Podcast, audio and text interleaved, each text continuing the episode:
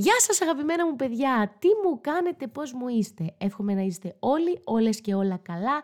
Είμαι η Μαρία και αυτό είναι ένα ακόμα ποιο σε ρώτησε. Εδώ κάθε Παρασκευή σας κάνουμε παρεουλίτσα, εγώ και η Μοντέρ Σουλάς Καλλιτέχνηδα, Σουλάς Αγγελική, Σουλάς Κοντοστούπα, Σουλάς Μαλαστούπα.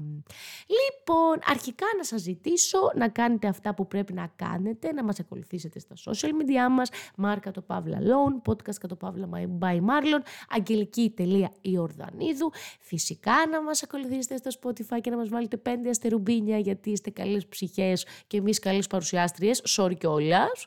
Και να μας κάνετε και εγγραφούλα στο YouTube channel μας. Αυτά. Δεν είναι και πολλά αν τα σκεφτείς. Πέντε κινησουλίτσες. Την ώρα που είσαι στην τουαλέτα, την ώρα που μαγειρεύεις και ανακατεύεις την κατσαρόλα, την ώρα που βλέπεις τηλεόραση, αλλά δεν, δεν είσαι και πολύ προσιλωμένη στο πρόγραμμα. Όλοι το κάνουμε αυτό. Και χαζεύεις, λες δεν κάνω μια βόλτα από τα πράγματα της podcast της By Marlons. Έτσι, αυτό θέλω να γίνει. Στο σημερινό μας επεισόδιο έχω μια κοινωνιολογία 0 τόση μετασυγχωρήσω σαν το κεφάλι μου. Δεν ξέρω πώς θα σταματήσω να μιλάω. Σας ενημερώνω. Από τον τίτλο έχετε καταλάβει περί τίνος πρόκειται, οπότε ετοιμαστείτε. Έχουμε πρόταση για παράσταση πολύ ιδιαίτερη, πολύ διαφορετική, πολύ ξεχωριστή. Δεν σας λέω τίποτα, τίποτα, τίποτα. Επτασφράγει στο μυστικό μέχρι τη στιγμή που θα πέσει η Πέγγι η Καρά. Και κλείνουμε με μία μαύρη λίστα που ε, δημιουργεί έναν νευρικό κλονισμό στην παρουσιάστριά σας, στην αγαπημένη σας. Μπράβο, καλώς ήρθατε Μάρλον. Λοιπόν, να πέσει ο Αλέξανδρος Ρήγας, γιατί μετά έχω να πω τα πολλά. Ανιψιά τρώει σπίτι θείας. Πιασάρικο το θέμα, μιλήστε μας γι' αυτό. Λοιπόν, αρχικά να σας πω ότι όλο αυτό το ζήτημα με έχει ταράξει πάρα πολύ. Θα μου πεις Μαρία προβλήματα δεν έχεις. Έχω και προβλήματα.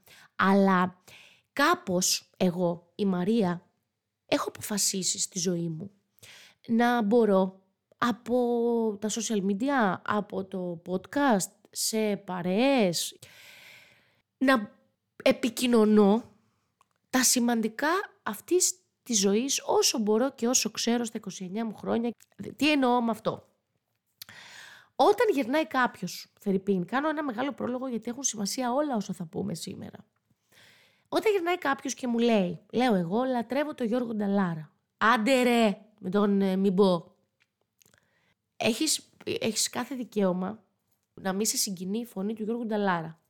Έχεις κάθε δικαίωμα να αντιπαθείς τον Γιώργο Νταλάρα ως άνθρωπο δεν έχεις κανένα λόγο και είναι στη σφαίρα του παραλόγου να λες ότι ο Γιώργος Νταλάρας δεν είναι σημαντικός καλλιτέχνης και να μην μπορείς να διαχωρίσεις τον καλλιτέχνη από τον άνθρωπο. Εφόσον δεν είναι εγκληματίας.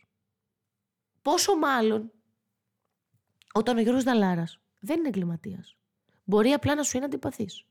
Υπάρχουν άνθρωποι που σου λέει Ποιος μωρέ που καταχράτε τόνα, που καταχράτε τ' άλλο, που ε, διάβασα εκεί πέρα μετά δηλώσεις, που έχει το ηρόδιο τσιφλίκι του, που κάνει ότι γουστάρει. Έπεσαν από τον ουρανό αυτά. Ή τα, τα κατάφερε μόνος του ή και όχι. Έπεσαν από τον ουρανό. Πήγε σε έναν έναν το 1983, 82 δεν θυμάμαι, στο ΟΑΚΑ και γέμισε 80.000 άτομα τη μία μέρα και 80.000 άτομα την άλλη μέρα Πήγε σε έναν έναν.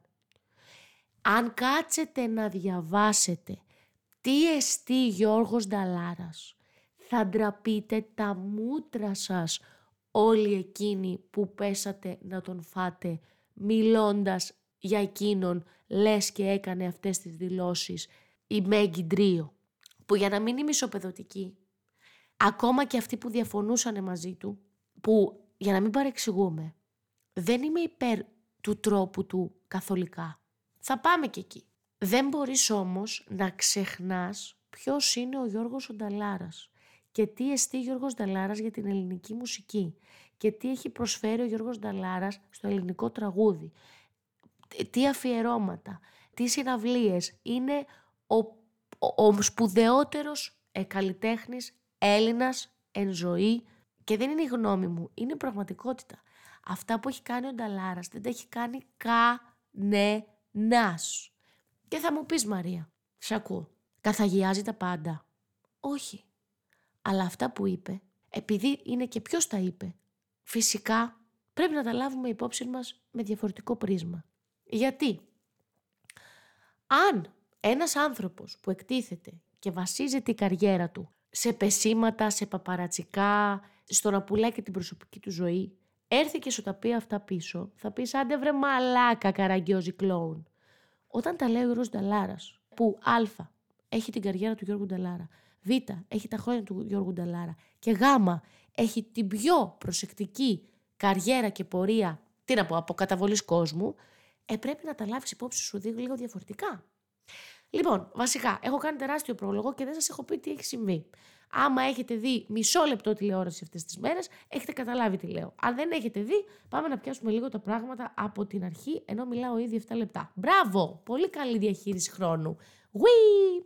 Λοιπόν, πριν 10-15 μέρες, ο Γιώργος Ονταλάρα είχε βγει σε μια συνέντευξη στο Χαμογιάλα και πάλι μιλώντας στον Νίκο του Συρίγο και είχε πει τα εξής. Από εκεί ξεκίνησαν όλα.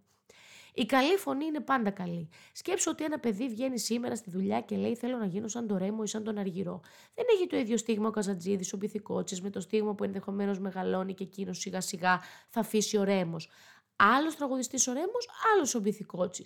Έχουμε καταπληκτικούς ανθρώπους στον χώρο της μουσικής που εκμεταλλεύονται τις σχέσεις τους με το τραγούδι και κάνουν διαφημίσεις με μπιφτέκι και λουκάνικα. Δεν είναι καλό αυτό. Είναι ντροπή σου, αδερφέ. Κάνε κάτι άλλο. Άστο, μην το εκμεταλλεύεσαι άλλο. Αυτό είναι στα όρια του καραγκιζηλικίου. Βγήκαν μετά όλοι ο Πάσης και η Πάσα Μία να πούνε και να κρίνουν τη γνώμη του Γιώργου του Νταλάρα ο οποίος δεν έδειξε και κανέναν.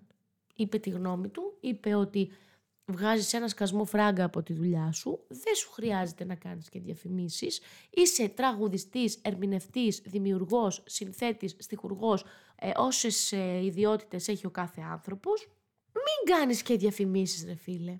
Λοιπόν, και πάει την Πέμπτη ο Γιώργος Ονταλάρας καλεσμένος στο Real FM στον Νίκο Μπογιόπουλο για ένα αφιέρωμα στον Βασίλη Τσιτσάνη που ήταν 40 χρόνια από το θάνατό του και έχουν στείλει οι εκπομπές απ' έξω δημοσιογράφους για να πάρουν δηλώσεις από τον Γιώργο τον Ταλάρα για τις αντιδράσεις του Κωνσταντίνου Αργυρού και του Αντώνη Ρέμου που να πω σε αυτό το σημείο τα σπέκια μου στον Κωνσταντίνο Αργυρό που με ταπεινότητα και με ηρεμία είπε τι να απαντήσω εγώ είμαι ένα τίποτα μπροστά στον Γιώργο Νταλάρα και πολύ σωστά είπε γιατί και μέσα του να μην νιώθει ένα τίποτα που ένα τίποτα τι σημαίνει; Καλλιτεχνικά.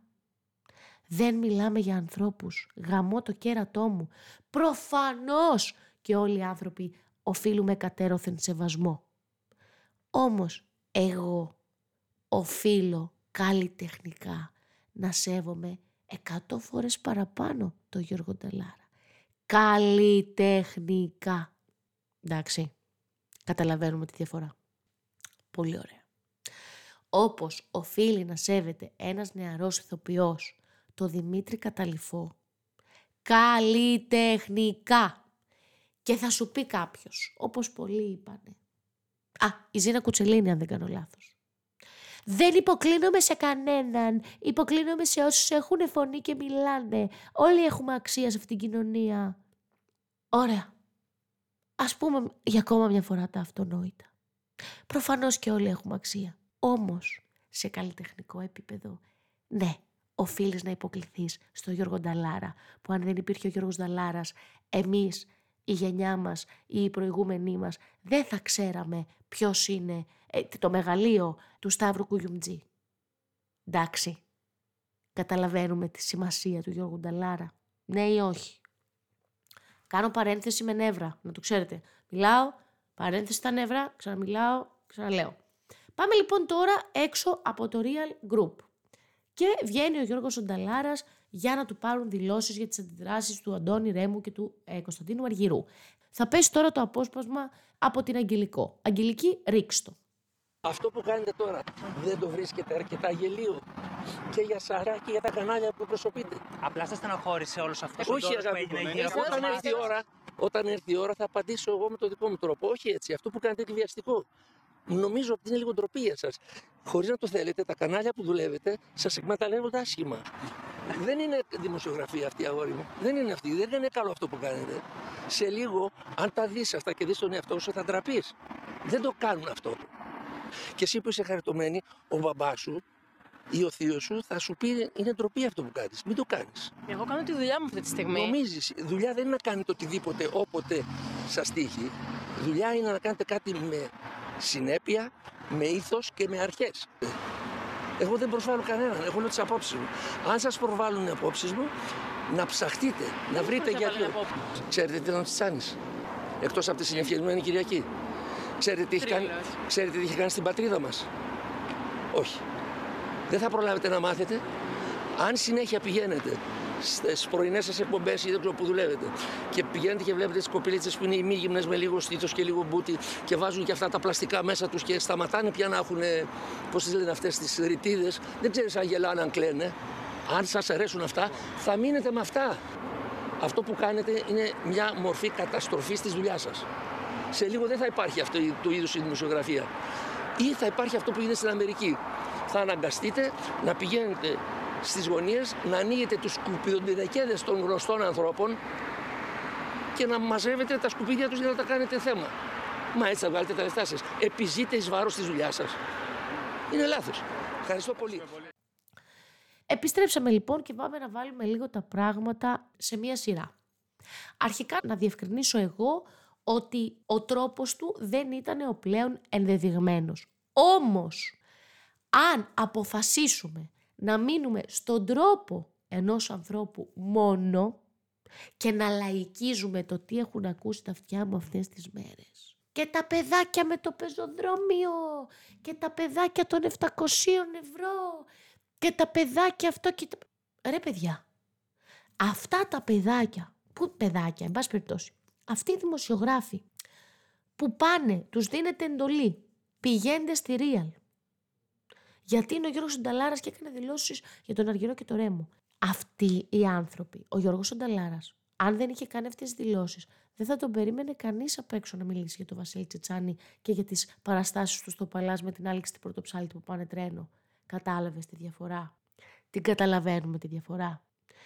Έκανε δηλώσεις ο Γιώργος Ονταλάρας, ο Γιώργος Ονταλάρας και τον περιμένανε να μιλήσει έξω από τη Real που ήταν το αφιέρωμα στον τρισμέγιστο Βασίλη Τσιτσάνη να μιλήσει για τον Αργυρό και για τον Ρέμο που αντιδράσανε σ- ε, στη γνώμη του. Έχετε καταλάβει τι έχει γίνει. Και όλοι μένουν στον τρόπο του. Σαφέστατα. Δεν ήταν ο τρόπος ο πλέον ενδεδειγμένος. Είπε και παλιοκουβέντες. Αυτά είναι απότοκος της πίεσης και της γενικότερης ανάγκης του να συμπεριλάβει όλα τα σημεία των καιρών σε, σε ένα κιού. Καταλάβατε; Δηλαδή, έχω, τα έχω πάρει εγώ στο κρανίο και ε, αρχίζω και σου λέω πο- πώς νευριάζεις με έναν άνθρωπο ε, και αρχίζεις και κάνεις εμετό για όλα όσα σε έχουν ενοχλήσει. Αντίστοιχα έγινε και με τον Γιώργο τον Ταλάρα. Πάμε λοιπόν να ξεκαθαρίσουμε το εξής. Α. Δεν ρωτάς ό,τι σου έρθει στο κεφάλι και ό,τι γουστάρεις τον Γιώργο Νταλάρα και τα είπε εξαιρετικά ο Λάμπρος Κωνσταντάρας στο εξής απόσπασμα Αγγελική Ρίχτου. Και από τη στιγμή που δεν τον ρωτάνε για τον Τσιτσάνι, γιατί δεν βάζεις μια τελεία να αποχωρήσει ησύχως; Αφού Γιατί θέλει να κάπω τα πει. πρέπει να καταλάβει ο άλλος ότι δεν μπορείς να έχεις τον τολάρα μπροστά σου και να το ρωτάς για τον Αργυρό.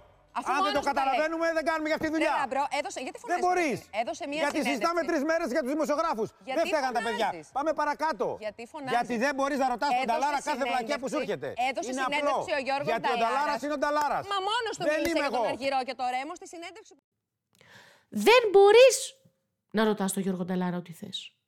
Δεν είναι ο Φίπστερ. Δεν είναι. Τι να κάνουμε τώρα; Δεύτερον, όταν ένας άνθρωπος αυτού του μεγέθους βγαίνει και λέει κάποια πράγματα και δεν το κάνει συχνά, δεν είναι γραφικός, δεν είναι Ελένη Λουκά που βγαίνει και κρόζει, ξέρεις και λες πλέον ο Γιώργος Νταλάρας είναι κλασικά ο Γιώργος Νταλάρας, κατάλαβες. Το έκανε μία φορά στα πόσα χρόνια και είπε κάποια πράγματα υπό, το, υπό την πίεση βέβαια της δήλωσης στο πόδι ο Γιώργος Νταλάρα.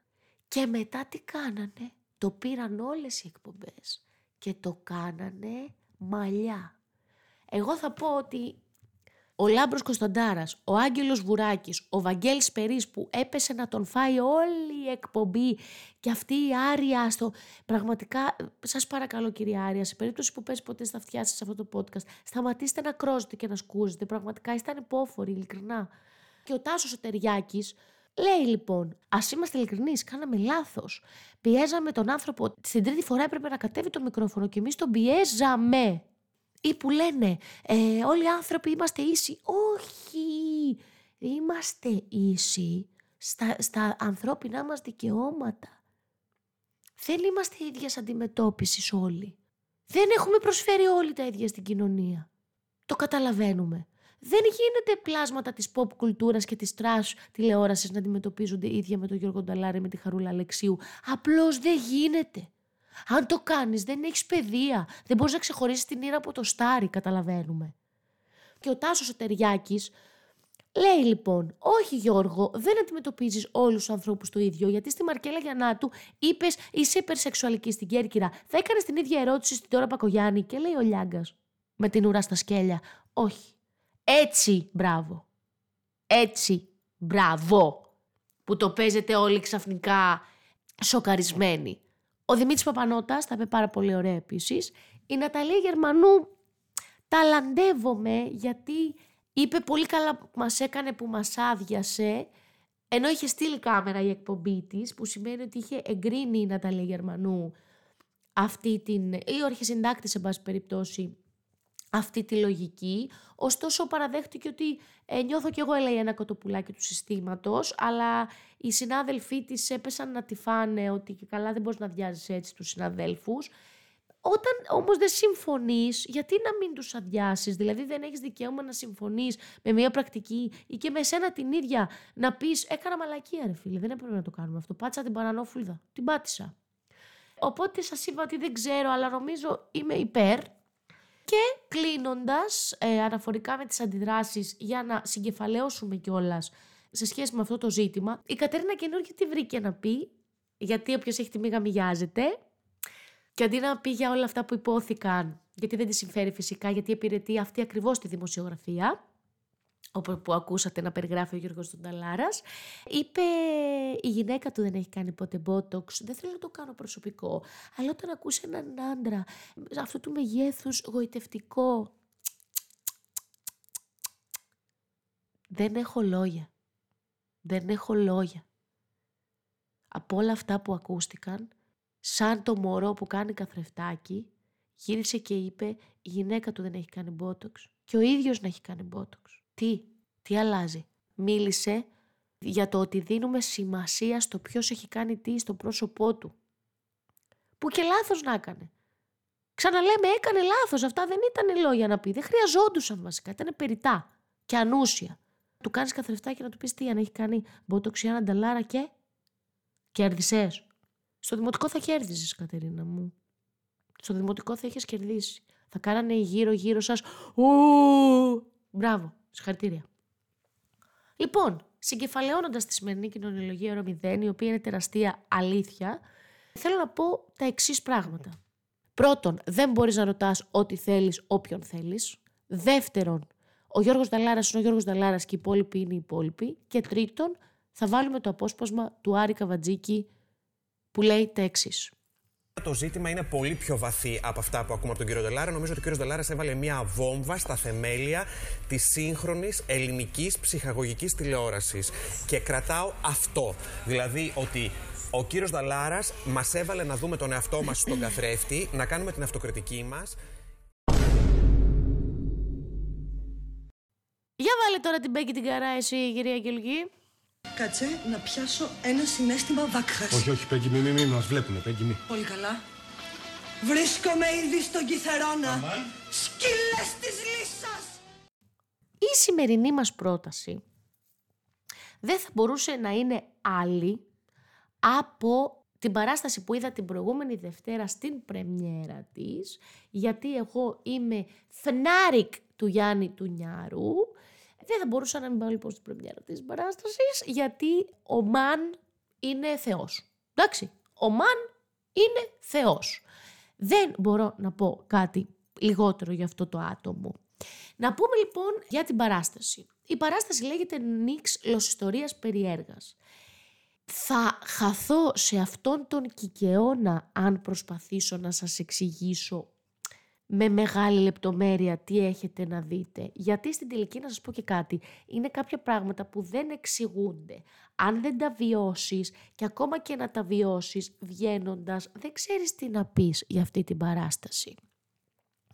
Θα σας διαβάσω τι λέει το μήνυμα του σκηνοθέτη, ας πούμε, η περιγραφή της παράστασης. Στη διάρκεια της ημέρας και περισσότερο της νύχτας, Συμβαίνουν πράγματα που τραβάνε την προσοχή σας στιγμιαία ηλεκτρική πινθύρες και γίνονται φετηρίε των ιστοριών. Ο ιδανικός χώρος για την εξέλιξη και δραματοποίηση αυτών των ιστοριών, το εσωτερικό του κεφαλιού μας, η τελειότερη σκηνή. Όταν σβήνει το φως και τα βλέφαρα φοράνε μια μαύρη κουκούλα, ο άνθρωπος επισκηνής του κεφαλιού μας περιπλανιέται σε ένα σύμπαν σκοτεινό και φωτεινό, γελίο και τραγικό, βαθιά επιφανειακό, με καύσιμο την πλήξη και τη ματαιότητα. Η παραγγελία ενός καφέ και η πολιτική διάσταση αυτής, η τυχαία συνάντηση με εξωγήινους στην Ελλάδα, η ερωτική περίπτυξη ενός αντίχειρα με μια σούπερ ρετίνα XDR OLED οθόνη αφής, κουάει ότρος στα χιδράματα ενός περιπεκτικού ασυνείδητου, το οποίο γελά με τις δοκιμασίες της συνείδησης και όλα αυτά συνοδευόμενοι από μουσική. Στη σκηνή είναι ο Γιάννης Νιάρος, ο Γιάννης Παπαδόπουλος, ο Δημήτρης Κλώνης. Επίσης, συντελεστές είναι και ο Γιώργος Μιζήθρας και συνεργασία στη δραματουργία και στη σκηνοθεσία με τον Γιάννη Νιάρο είναι η Χαρά Μάτα Γιαννάτου. Λοιπόν, και από αυτό που σας διάβασα, στην πραγματικότητα δεν καταλάβατε Χριστό, πιστεύω εγώ. Ο Γιάννης Ονιάρος πήρε κείμενα του Χούλιο Κορτάζαρ και του Πάνο Κουτρουμπούση που είναι κοινής λογικής ε, δημιουργή και συγγραφής. Είναι πλάσματα όπως λέει στη συνέντευξη που δώσανε η Κέιτ Κουτρουμπούση με τον Γιάννη Νιάρο στην Athens Voice Ξεκίνησα να διαβάζει για το Χούλιο Κορτάζαρ που λέει είναι μια συγγραφική διάνοια που έχει έναν τρόπο στη γραφή του να αλλάζει το πρίσμα από το οποίο βλέπει την ιστορία με όρους πολύ αντιλογοτεχνικούς και έψαχνε να βρει έναν αντίστοιχο Έλληνα που λέει δεν γίνεται εμείς οι Έλληνες έχουμε τόσο χιούμορο λαός και είμαστε τόσο τραγικοί και αστεί ταυτόχρονα να μην υπάρχει ένας άνθρωπος που να μην τον έχει αποτυπώσει συγγραφικά και έπεσε πάνω στον Πάνο Κουτρουμπούση. Προσέγγισε την Κέιτ Κουτρουμπούση. Η Κέιτ είπε ότι ο Νιάρος είναι ένας κατάμουρλος άνθρωπος, οπότε καραγουστάρω να του δώσω τα κείμενά μου. Και έτσι του εμπιστεύτηκε τα κείμενά του και τα σκίτσα του και πολύ καλά έκανε. Συγκεκριμένα αυτό που θα δείτε στο Νίξλος Ιστορίας Περιέργας είναι ένα συνειρμικό ντόμινο, ένα αξεδιάλειτο μείγμα πραγματικότητας και φαντασίας.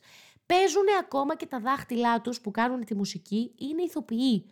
Οι, οι ήχοι που βγαίνουν από τα όργανα είναι ηθοποιοί. Ο Γιάννης Νιάρος είναι ηθοποιός, είναι μουσικό όργανο, είναι σκηνοθέτης, είναι παιδί, είναι ενήλικας, είναι ξύπνιος, είναι κοιμισμένος, ε, είναι στο στάδιο REM, είναι σε υπνική παράλυση, είναι όλα όσα περιλαμβάνει ένα όνειρο.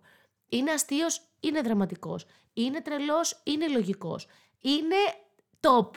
Top στιγμή. Θα πω όμως ότι δεν είναι για όλους αυτή η παράσταση. Αν θες να πας να δεις ένα κείμενο με αρχή, μέση και τέλος, με κλιμάκωση χαρακτήρων, με εξέλιξη, με ονόματα και ε, ιδιότητες, το ξεχνάς. Αν θες να δεις, όπως είπε και ο Νιάρος, ένα συνειρμικό ντόμινο, ένα ξεδιάλειτο μείγμα πραγματικότητας και φαντασίας και όλα όσα σας περιέγραψα εγώ, να πας και θα περάσεις όχι γαμάτα. Καταρχάς, είναι τόσο ταλαντούχα αυτά τα πλάσματα είναι τόσο υπέροχος ο Γιάννης ο που όταν βλέπεις. Ρε, παιδιά, δεν ξέρω αν το παθαίνετε κι εσείς, αν το παθαίνω εγώ, επειδή έχω και την καψούρα μου με το θέατρο. Όταν βλέπω ένα ταλαντούχο άνθρωπο και, και κακό να είναι το πλαίσιο, τρελαίνομαι, ρε Μαλάκα, το χάνω. Το χάνω, δεν μπορώ. Εδώ, εδώ, για να καταλάβετε περιπία ηλικίας πρόκειμε, Έχω βάλει τα κλάματα από το ταλέντο του Θανάση Αλευρά στο Μάνα θα πάω στο Hollywood που ήταν κομμωδία που κρατούσε στην κοιλιά σου. Έχω πέσει από την καρέκλα από τα γέλια και εγώ κάποια στιγμή έβαλα τα κλάματα με το πόσο ταλέντο είχε Θανάσης Αλευράς. Καταλαβαίνετε τι λέμε, κύριε. Ε, αντίστοιχη περίπτωση είναι και ο Γιάννης Νιάρος, να σας πω και τη μαύρη μου αλήθεια. Νίξ, ιστορία περιέργας, να πέσει η Άντζελα. Στη σημερινή μαύρη λίστα τα πράγματα είναι σοβαρά. Δεν είμαστε όπως παλιά. Εντάξει, ήρεμησε. Λοιπόν, ακούστε να δείτε λίγο κάποια πράγματα. Αν δεν κατάγεστε από τις εξής 10 χώρες. Ινδία, Αιθιοπία, Ινδονησία, Νιγηρία, Σρι Λάγκα, Μαρόκο, Αίγυπτος, η Εμένη, Αφγανιστάν και Μαλή ή Μάλι, δεν ξέρω ποια είναι ο σωστός τονισμός, νομίζω Μαλή, αν τρώτε με τα χέρια είστε απλώς γουρούνια. Αν δεν είναι στο πλαίσιο της κουλτούρας σας και είστε ας πούμε κάτοικοι του δυτικού κόσμου, είστε απλώς σκατογούρουνα γομάρια που δεν έχετε την ευγένεια να πάρετε πυρούνι και να φάτε σαν άνθρωποι. Η σημερινή μαύρη λίστα λοιπόν αναφέρεται στους ανθρώπους που τρώνε με τα χέρια, λερώνουν τα χέρια τους και τα μούτρα τους και δεν τους νοιάζει, συνεχίζουν και τρώνε με λερωμένα μούτρα και δεν σκουπίζονται επιτόπου και φυσικά, φυσικά το θεωρούν και απόλαυση. Κάπου ήθελα να διαβάσω ένα άρθρο που έλεγε γιατί πρέπει να τρως με τα χέρια και πούτσες μπλε καραμελέ. Όχι, όχι. Μπορεί κάποιος να γυρίσει και να σου πει είναι και ωραίο πράγμα να ρεύεσαι δέκα φορές την ημέρα όποτε σου έρθει και να μην το καταπιέζεις. Και τι θα γίνει ρε μαλάκα; Τι θα γίνει ρε μαλάκα, θα ξεχάσουμε και αυτά που ξέρουμε για να λειτουργεί καλύτερα το έντερό μου; Όχι, πιέσου, δεν με νοιάζει να πάει να λειτουργεί καλά το εντερό σου. Πήγαινε μετά στο σπίτι και ρέψου σαν το μόσχο. It's okay. Θα, θα, θα ξεχάσουμε και αυτά που ξέρουμε. Που βλέπουμε στα βιντεάκια.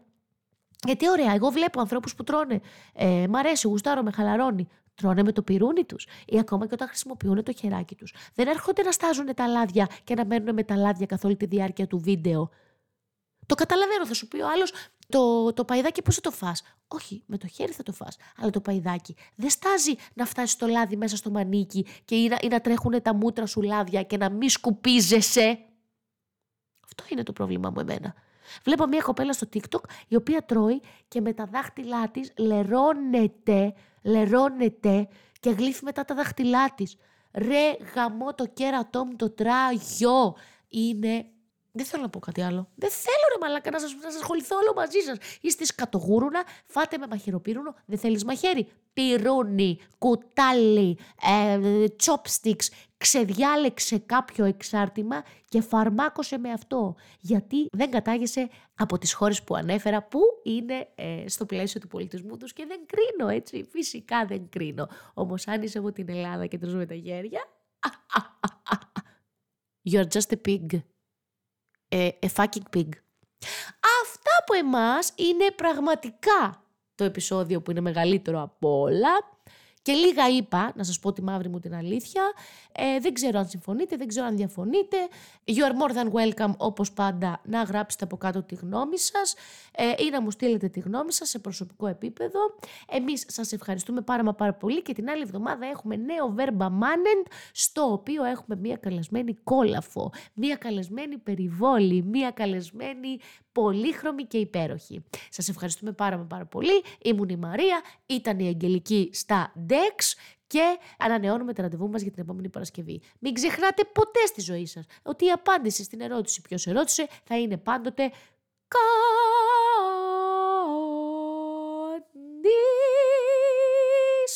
Γεια!